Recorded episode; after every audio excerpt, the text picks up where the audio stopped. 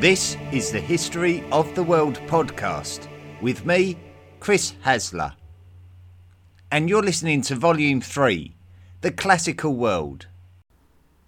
Episode 38 The Beginning of the Roman Empire.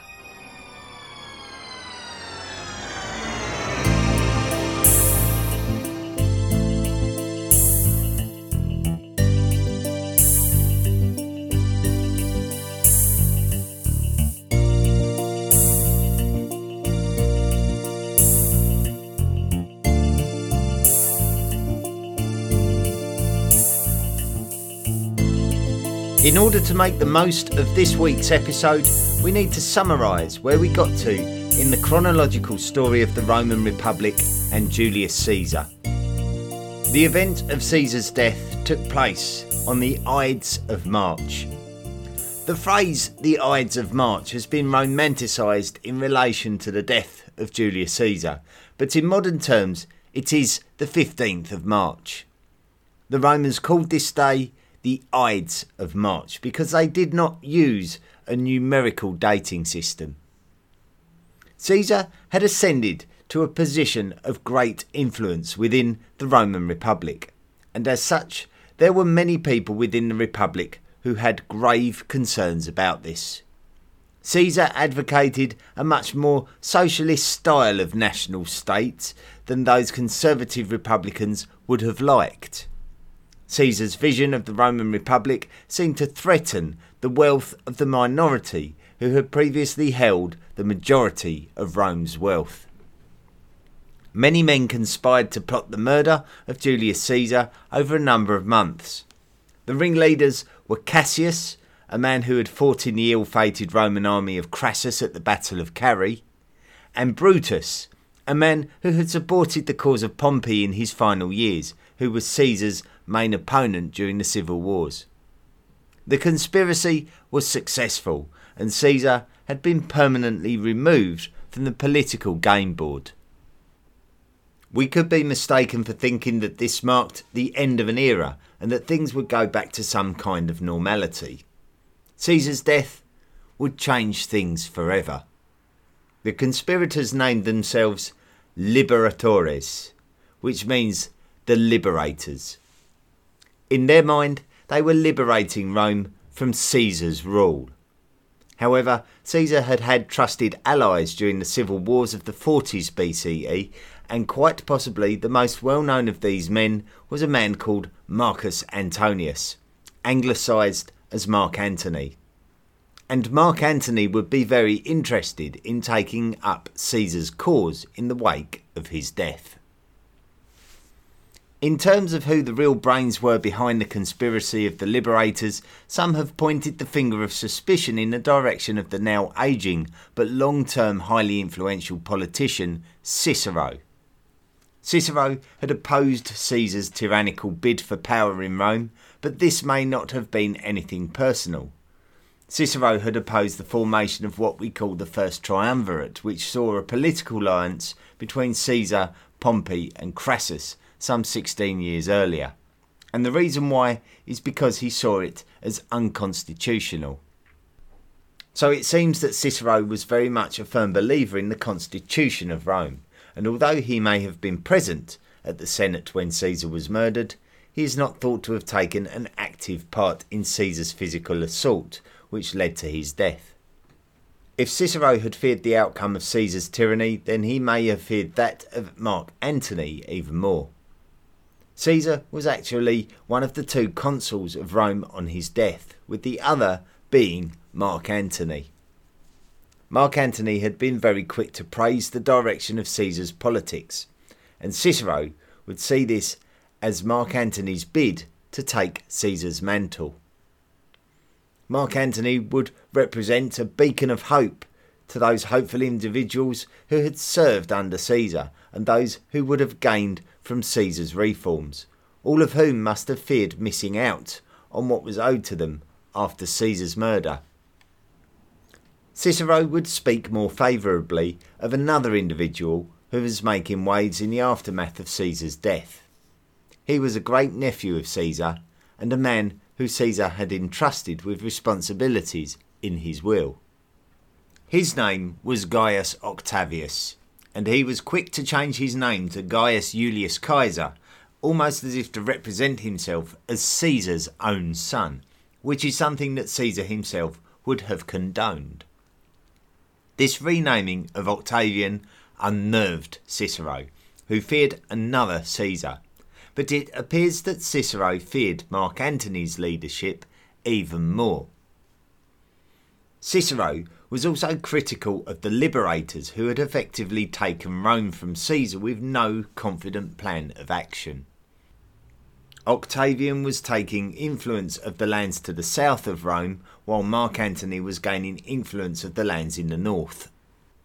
Mark Antony clearly saw himself as the true inheritor of Caesar's legacy, and not Octavian, who was just an 18 year old and comparatively undeserved. Mark Antony would march into Rome itself, and Cicero would publicly denounce Mark Antony, causing Mark Antony to accuse Cicero of being the brains behind Caesar's murder. Despite Cicero having a lot of reservations about Octavian and his own ambitions, Cicero and the Roman Senate saw Octavian as the lesser of two evils and determined that it was Mark Antony himself who needed to be regulated, and Octavian was the man who would be the best man to do so. And the Senate chose to back Octavian purely as a means to deny power to Mark Antony. In the meantime, the actual ringleaders of the liberators, Cassius and Brutus, had fled to Greece as they had decided that in order for them to be able to keep Rome from falling into the hands of anybody associated with Caesar, that they would need to build an army to stand any chance of success. So the Roman Republic was now in absolute chaos with many factions competing against each other for supremacy. Cicero, being a man of the Republic, was desperate and heartbroken. Octavian would fight alongside the Roman Senate who were trying to resist Mark Antony, so Octavian had effectively become the enemy within. Mark Antony's army had successfully killed both Roman consuls of the year 43 BCE, and this allowed Octavian to make a very bold move. Despite Cicero allowing Octavian to become a Roman senator as a teenager, something unheard of, Octavian would take command of consular forces, and after repelling Mark Antony, he would make a bid to become a Roman consul, which he saw through successfully. He was only around 20 years of age. The Second Triumvirate. Octavian's incredible rise to prominence at such a young age would come to bite Cicero in the backside. Cicero was very much a conservative of Rome, looking to preserve the tradition of the Senate, much like many of the senators, all hoping to maintain the power of the Senate. Despite Mark Antony and Octavian individually having a much more socialist agenda, following in the footsteps of Julius Caesar, they had been brought into conflict with each other in trying to vie for Caesar's vacated seat in Roman politics. However, with the success of Octavian and his ascension to the rank of consul, Octavian's men had no further desire to battle with Mark Antony recognising him as an ally to the popularist cause. So Octavian had to concede that his battle with Mark Antony was over. The Senate therefore voted to remove Octavian's troops from his command, and Octavian was left somewhat powerless despite being the consul. It could be fair to say that Cicero had utilised Octavian to achieve his own goals. Another man who was an influential politician in Rome and an ally of Julius Caesar, was a man called Marcus Aemilius Lepidus. Lepidus was elected as the replacement Pontifex Maximus upon Caesar's death, which was the highest priesthood position within the Republic. The Senate had also attempted to use his influence against Mark Antony, but it may have been the case that Lepidus was in secret negotiations with Mark Antony behind the Senate's back. When Octavian had effectively been curbed of his influence as consul, Lepidus saw an opportunity to entice Octavian into an alliance with the man who had been his enemy on the battlefield just a short time before, Mark Antony. With Lepidus, Mark Antony, and Octavian looking to form an alliance, this could spell disaster for Cicero and the Roman Senate especially those Optimate senators who had opposed Julius Caesar's reforms. This alliance is retrospectively called the Second Triumvirate, and although it is often compared to the First Triumvirate, the difference here is that Lepidus, Antony, and Octavian actually managed to get their bid for dictatorial rights within the Roman Republic ratified by the People's Assembly of Rome and passed into law through the Senate. The law was called Lex Titia, and it completely undermined the Roman Senate and those conservative senators like Cicero, who desperately wanted to stop the progression and transition of Roman politics driven by Julius Caesar. Caesar's legacy was continuing to grow, even though he was dead. Despite the grave differences between Mark Antony and Octavian, the two men recognised that by fighting each other to be Caesar's spiritual successor, it would ultimately result on their division and conquest by the Optimates of Rome. By healing the rift between them, they could concentrate on taking control of the Senate that had effectively murdered the people's champion, Julius Caesar, and punished those responsible, Cassius and Brutus. They could also ensure that Caesar's ambitions to strip the wealthy of their wealth and distribute it among the people was realised. One of the first acts of the triumvirate was to rid the Senate and Rome of their political opponents.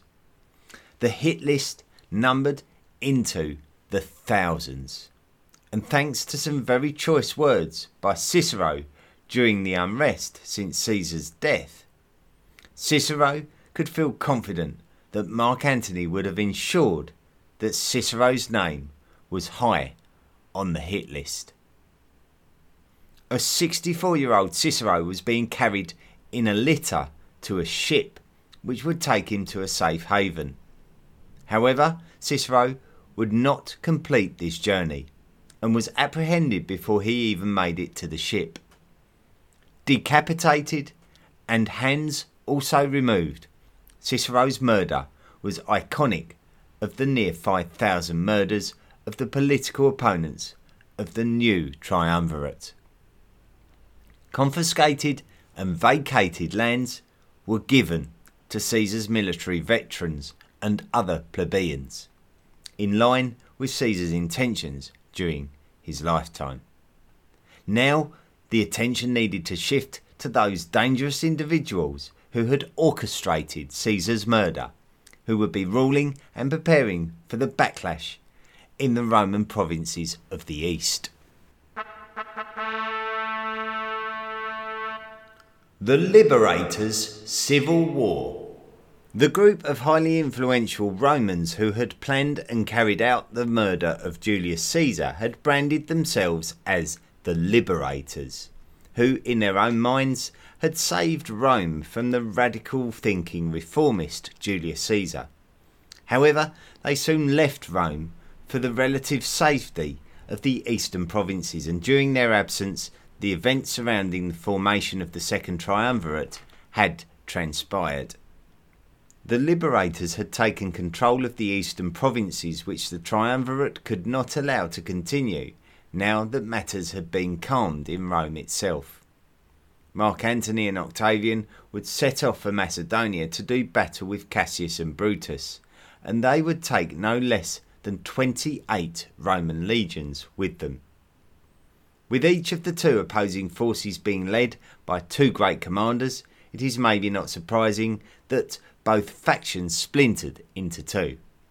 The more experienced of each faction, Mark Antony and Cassius, would engage with each other, while the two less experienced commanders, Octavian and Brutus, would engage in a separate confrontation. Antony defeated Cassius and then joined Octavian to put pressure on Brutus. Brutus couldn't resist the two commanders together and was defeated himself. Both Cassius and Brutus chose to commit suicide, and so the reconquest of the Roman Republic was complete. This episode of the Liberators' Civil War is called the Battle of Philippi. In the aftermath of this event, it is clear that the three men of the Second Triumvirate had now control of most of the Roman Republic. And each man was allocated responsibility in a similar way to the First Triumvirate. Lepidus gained control of Hispania. Mark Antony stayed in the east and oversaw the eastern provinces, and Octavian went back to Rome to look after the west. Still, both Mark Antony and Octavian harboured the same ambitions that they had before the formation of the Second Triumvirate, which was to emulate the rise to prominence of Julius Caesar and take up the role of the most important politician of Rome. So both Mark Antony and Octavian would still see each other as a rival in their personal quest. In the years of the first triumvirate, the two men with political differences, Pompey and Caesar, attempted marriage alliances as a means to consolidate their alliance. Mark Antony and Octavian would attempt to do the same thing. Mark Antony's wife was a woman called Fulvia, and she had a lot of influence in Rome. Fulvia's daughter, by her previous husband, was a young woman called Claudia Pulchra, and she would be married to Octavian. Fulvia's power in Rome was as a result of the sheer apathy of Lepidus, who didn't seem to be in any way motivated to not allow Fulvia to take over. However, when Octavian returned to Rome himself to take power back, he found that Fulvia was not willing to give up her slice of the power, and she decided to take her son in law on in the name of her husband, Mark Antony. This would escalate into the Perusine War, which would see Fulvia bond with the younger brother of Mark Antony, whose name was Lucius Antonius, and who was also one of the elected consuls of Rome. Mark Antony himself was not involved. He was trying to build relationships with Egypt in preparation for an inevitable renewal of military exchanges with the mighty Parthians of Persia. While in the process of gaining Egypt's support, he would grow close to the Egyptian pharaoh queen Cleopatra VII, even impregnating her. With Octavian no longer having any desire to be linked to Fulvia, he would divorce her daughter. Fulvia was seeing her powerful links fading away. Her son in law Octavian, divorcing himself from her family, and her husband, Mark Antony, having a sexual affair with the Egyptian pharaoh. Octavian defeated the forces of Lucius Antonius, and Lucius was sent away from Rome. Octavian knew that Fulvia was the real enemy, and Fulvia fled the city and headed eastwards into the lands controlled by her husband. When she reached Greek lands, she died of a mysterious disease, but we don't know if there was any foul play. Mark Antony would not have been allowed to marry Cleopatra as she was not a Roman, so that would not have been a motivation for him to murder her. But Mark Antony was certainly not happy about the fuss that Fulvia had caused in Rome, and was quick to repair the strength of the triumvirate by marrying Octavian's sister, Octavia. Mark Antony would head back east to plan conflicts with the Parthians, but he would also remain close to Cleopatra and fare well against the Parthians, coming away in a stronger position than he went in. Despite not being able to take Parthian territory, he was able to gain influence over Armenia. However, Octavian was just waiting for the day when Mark Antony would turn the tables on him. Cleopatra already had a son by Caesar who may grow to be an opponent of Octavian within Roman politics. Never mind the fact that Cleopatra also had children by Mark Antony. Octavian would view Cleopatra as a genuine threat to his future power. Octavian expelled the relatively insignificant Lepidus from the triumvirate before deciding to make Mark Antony look like the bad guy in the minds of the Romans. Octavian belittled the alliance between Mark Antony and Cleopatra by saying that Mark Antony was completely under her spell and influence and was no longer capable of the independent thought that was needed to rule the Republic. Octavian then read out a copy of Mark Antony's will to the Roman Senate, specifically pointing out that Mark Antony intended to leave his wealth to Cleopatra and her children instead of to his wife Octavia. It was this that convinced the Senate to recognise Mark Antony as an enemy of the state, and further to this, they would declare war on Pharaoh Cleopatra VII of Ptolemaic Egypt.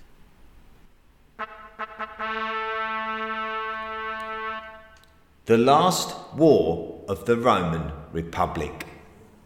Mark Antony had not given up on the Roman Republic, and there was still significant support for him back in Rome, even though Mark Antony married Pharaoh Cleopatra in 32 BCE and subsequently divorced Octavian's sister, Octavia.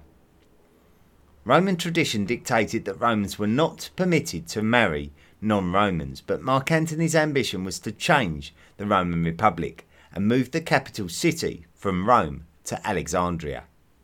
He was already allocating the lands of the east to Cleopatra's children, including her son with Julius Caesar, who had been declared the co ruler of Egypt alongside his mother.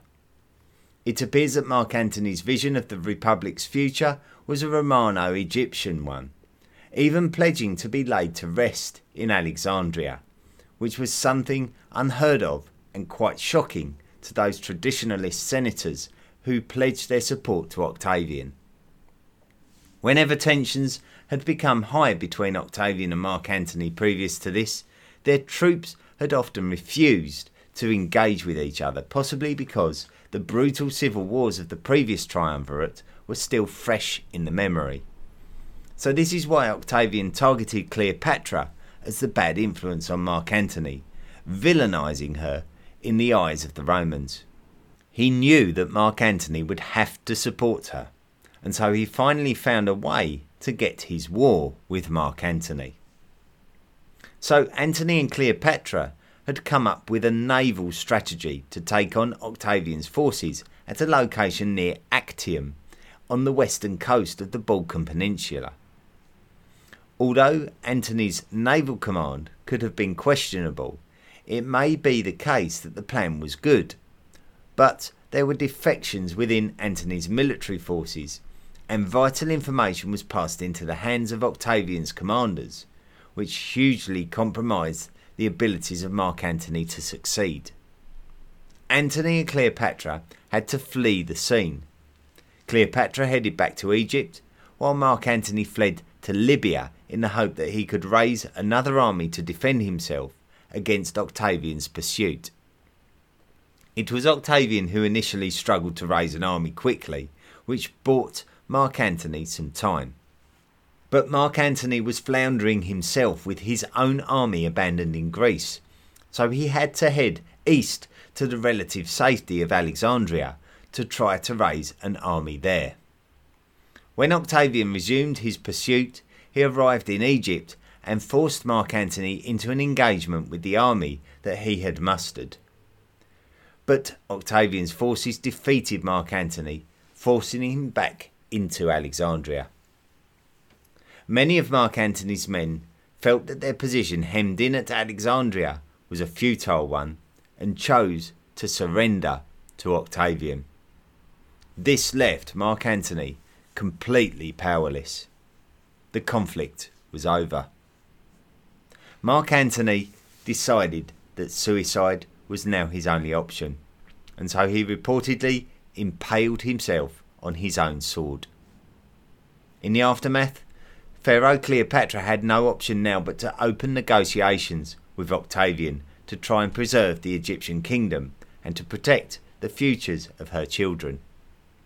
If she could successfully negotiate with Octavian, then maybe all was not lost. However, Octavian spared no sympathy for Cleopatra or her offspring and made it very clear that he would ensure that there could be no opportunity for any of them. He knew that they were likely to be a future threat, with all their links to the great men of Rome, Julius Caesar and Mark Antony, and he needed them to be eliminated from the political picture. Cleopatra had lost her husband, her ally, and her military forces, and also chose suicide as her way out. Octavian had successfully dealt with the issue of Antony and Cleopatra.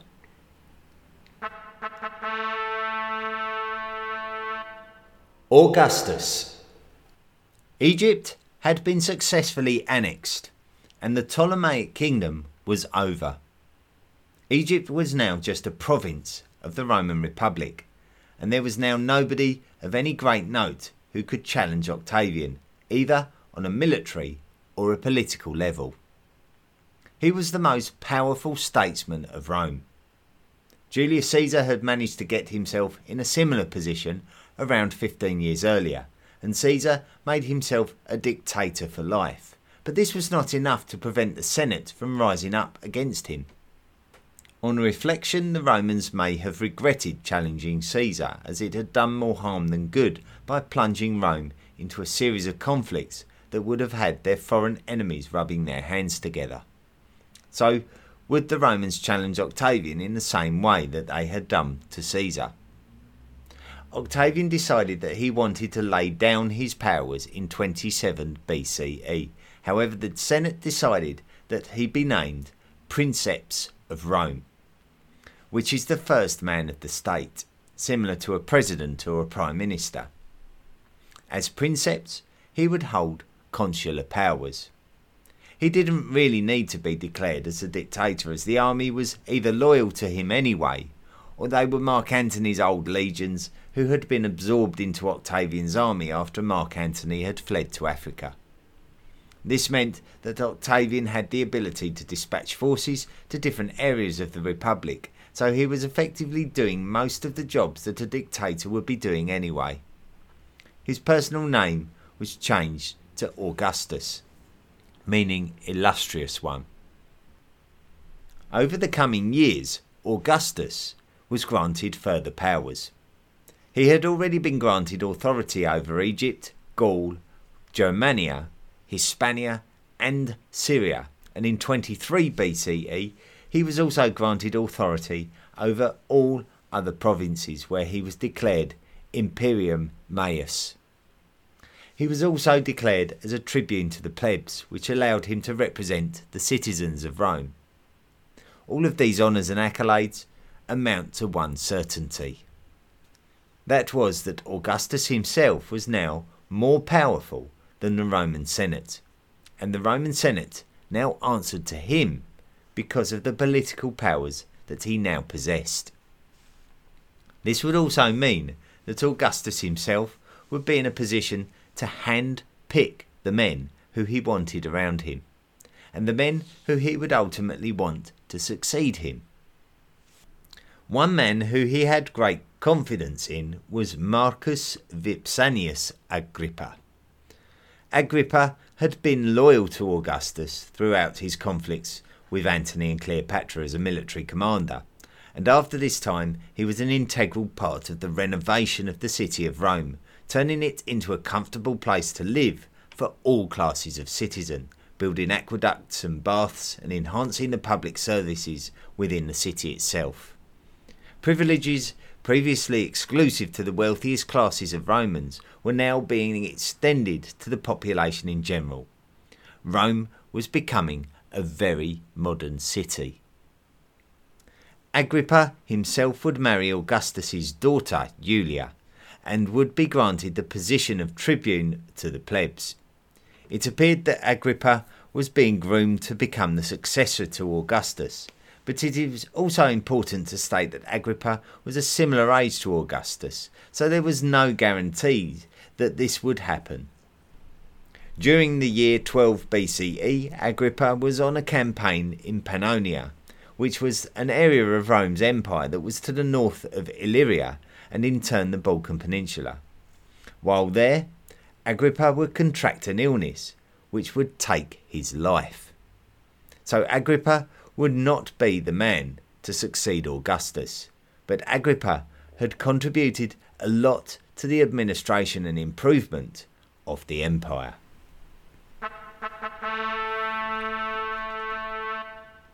Empire.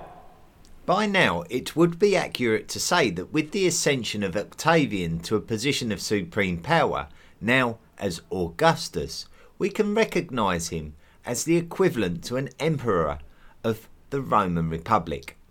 And so, this is what historians would categorise as the tradition from republic to empire. The Parthians would have to respect the new stability of the Roman Empire and decided not to antagonise Augustus, opting for more diplomatic solutions. When Agrippa died in 12 BCE, Augustus would press on with the Pannonian campaigns, but it would still be some time before Pannonia would be annexed into the Roman Empire. The Romans would have heavy influence over the lands to the north of their imperial lands up to the river Elbe, which was significant as the threshold identified by Julius Caesar during his Gallic campaigns as the place where the Celtic lands stopped and the Germanic lands started. Really, this was just Caesar's way of differentiating between the tribes under his influence from the tribes that he had been unable to bring under his influence. However, it was still very much in Rome's interest to try and bring the Germans to heel. One of the key players in this ambition was a man called Tiberius. Tiberius had been married to the daughter of Agrippa, namely Vipsanius Agrippina. But upon Agrippa's death, he was forced to divorce her and marry Augustus's own daughter, Julia the Elder. Tiberius always resented this, as he was in love with his first wife, Vipsania Agrippina. And Julia the elder was adulterous during her marriage, which drove Tiberius to flee Rome rather than denounce the emperor's daughter. When Augustus called Tiberius back to Rome, he would utilize him in the Germanic campaigns and groom him to become his successor following the death of other candidates. However, in the year 6 CE, a revolt in Pannonia put the Germanic campaigns on hold and distracted Tiberius from this cause. When the Germanic campaigns were resumed, a new commander would be brought in to lead the Roman charge, and his name was Publius Quinctilius Varus. Augustus's management of the empire's borders had been done with competence, with much done to consolidate Gallic, Hispanic, Syrian, Egyptian, and Armenian gains and influences. So Augustus felt confident that he would be successful against the Germanic tribes. However, Varus turned out not to be a great choice of replacement for Tiberius. Varus was double crossed by a man called Arminius, who had served in the Roman military for many years, but was actually of Germanic origin.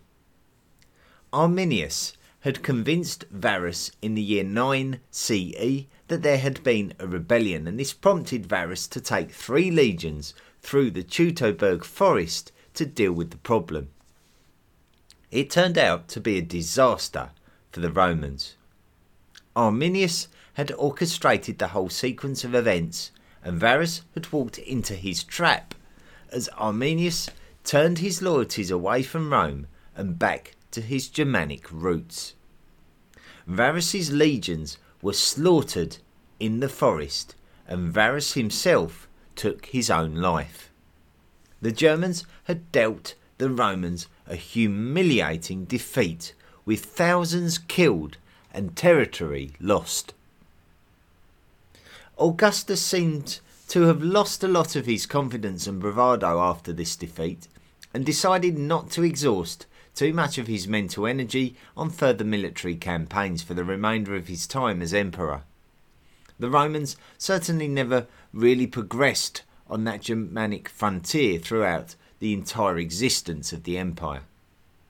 Augustus ultimately passed away in the year 14 CE, and his personal powers passed into the hands of Tiberius, who has been labelled as Rome's second emperor. The transition of Rome from republic to empire was not a decision made by Rome. In fact, the constitution of Rome was gradually revised in the aftermath of the death of Julius Caesar and over the course of the following two decades.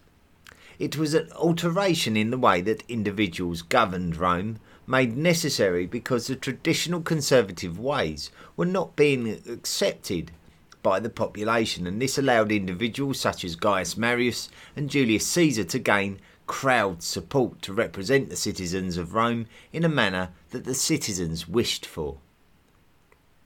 Despite the actions of factions such as the Liberators, Rome had progressed too far down a road of reform to be able to turn back. And this is why individuals such as Mark Antony and Octavian were battling for control of Rome, and individuals such as Cicero were removed from the scene. This was part of the story of the demise of the Roman Republic and the creation of the Roman Empire, represented now by the fact that an individual emperor was preferred to lead Rome than a senate of corruptible individuals.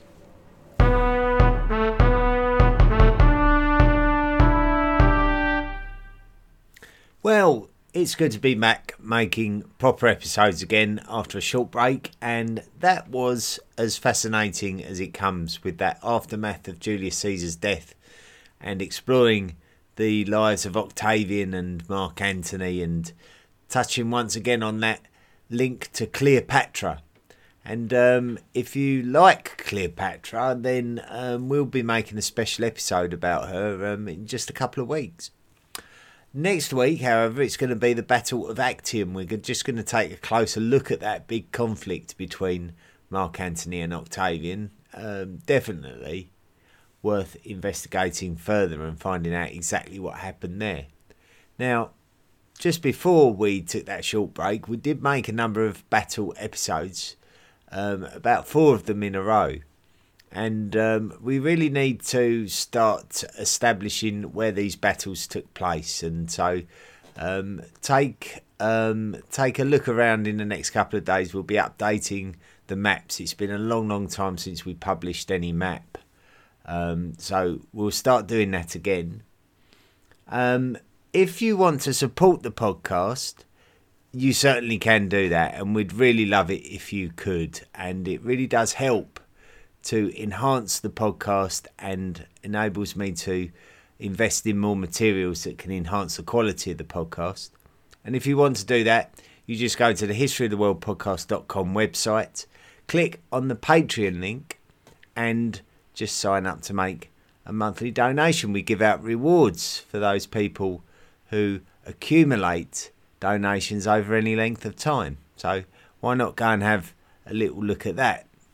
In the past, I've been approached a couple of times and asked by people who don't want to make a monthly donation. They said, I'd rather make a one off donation. I know what I'm donating and I'll donate it and then that'll be my lot. Well, you can now go to the website, the history of the world podcast.com website, and you can buy me a book for one dollar. So uh, if you want to contribute more than one dollar, then just buy me more than one book. If you're interested, just go along to the history of the world podcast.com website. When you make a contribution to the podcast, you become a lifelong member of the History of the World podcast Illuminati, as has Christine Sings, who has uh, become a member of the History of the World podcast, Illuminati, this week. Thank you very much to Christine. Reviews this week. I've um, received a review from Julie Rose 2020 from Canada, who's put picking on Canadians. Just reached the episode where you pick on Canada. Volume 2, Episode 15. Too funny. Don't mind us, take our reservation as a sign of affection. We're here to politely listen. Keep up the good work. Best wishes from Toronto. Do you know, I was actually really, I didn't want to pick on Canadians. I just wanted you to uh, represent, represent yourself well, let's say. So it was, it was really a, a, message of support rather than picking on you. But anyway, thank you very much. I'm very, all very grateful for the uh, listeners from Canada. What a fascinating history your country has. So uh, look forward to talking more about Canada as the entire podcast series get, uh, goes on. Jay San has been in touch with the podcast and has put, I am really loving your history podcast, mate. I have an interest in and have had, had uh, and have had had. Oh goodness me, you've put one too many heads in there, and uh, have had a few books on ancient Mesopotamia lying around for a while here, and found them to be uh, found them a bit impenetrable. After boshing these podcasts, I can now dip in and out of them with much more understanding. Well, I'm very pleased actually. That's um, one of the the remits of the show is to try and simplify and make history accessible. So I'm pleased that I've been able to do that for you, and thank you very much for writing in and letting me know how you feel. Let's quickly dip into some Facebook messages. Um, so a couple of private messages got sent to me. Um, John S. Smith has put, Chris, if history was taught like your podcast as a continuing story, boom. People of all school ages would appreciate history so very much more. Thanks for the podcast. I'm only at episode 20. Uh, Trey Pressner has put uh, found your podcast a couple of weeks ago. Fantastic job. I'm up to volume two and can't wait. Learning so much. Thank you for doing a great job Trey from New Orleans. And uh, Michael Melly has put, Hello, Chris. I love your podcast and I'm a big fan. I've just listened to episode 14 and loved it so much that I actually have some criticism of the other 13. I hope you don't mind. Every time that you revealed that new discoveries have caused us to revise our understanding of prehistory, I immediately wonder why you have given us that misinformation in the first place. I get that it's impossible to pinpoint the exact date of the first Homo sapiens, but it seems entirely unnecessary to have told us that it was 200,000 years ago, only to revise that number in a later episode. And the same goes for the news that Australopithecines are potentially a side branch of the human evolutionary family tree. Maybe it's just me, but I feel that the material would be better presented with only the best fitted theory that has survived the latest discoveries.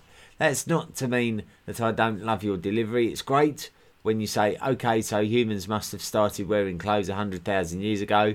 Well, no, it's not that simple.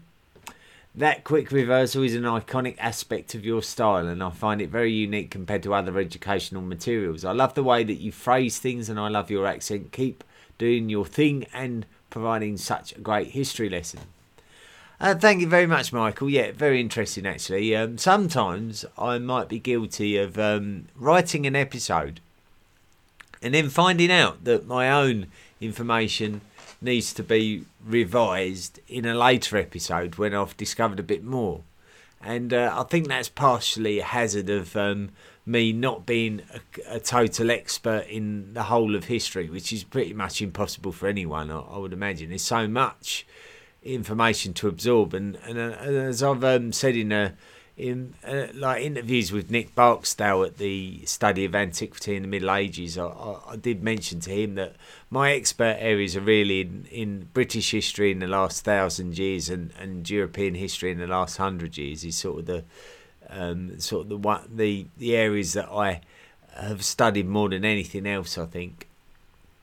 Um, but then also uh, there's there's another hazard as well, not just in the fact that I'm discovering information. I might be reading from old sources from time to time, uh, but also that there are revisions to the information uh, since I've actually published the podcast itself. So, like some of the information from 2018, um, you know, certainly from Prehistoric Volume One has, has actually changed, you know, or we've added something more to it. But I think, Michael, I think you're probably gaining quite a lot from the podcast in the fact that you are developing your own understanding now to a point where you can criticise me.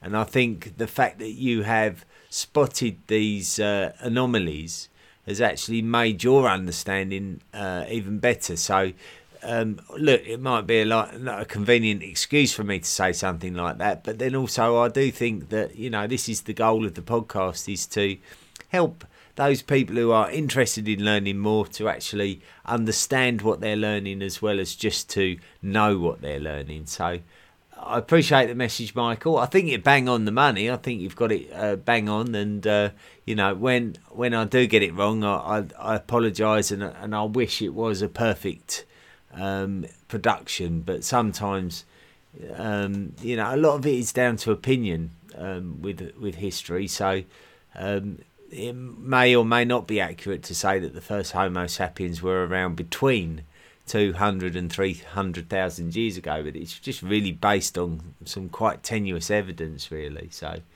Um, interesting message nonetheless, and, and thank you, Michael. Thank you so much for writing in. Well, that's all we've got time for this week. Thank you so much for listening, and uh, thank you also for your patience while I took a, a short breather for a couple of weeks. It's uh, it's hard work to knock out a podcast episode every week. Sometimes when there's other stuff going on uh, that I have to take care of. So, uh, but as long as I'm not being uh, not being pulled away from my work too much it's an absolute pleasure to write and present these episodes to you. So we look forward to more and more and more coming up in the future. But until next week, where we'll be looking at uh, some more Octavian and Mark Antony and their conflict, uh, their ultimate conflict at the Battle of Actium. Uh, from me this week, it's uh, thank you very much, goodbye, and be good, everyone. Please be good. Do you want more from the History of the World podcast? Then visit our website, historyoftheworldpodcast.com. You can join our discussion forum and find us on social media. Support the podcast for as little as $1 per month by clicking the Patreon link. Email the show at historyoftheworldpodcast at mail.com. The best ones will be read out. Be sure to rate and review the show wherever you listen to us.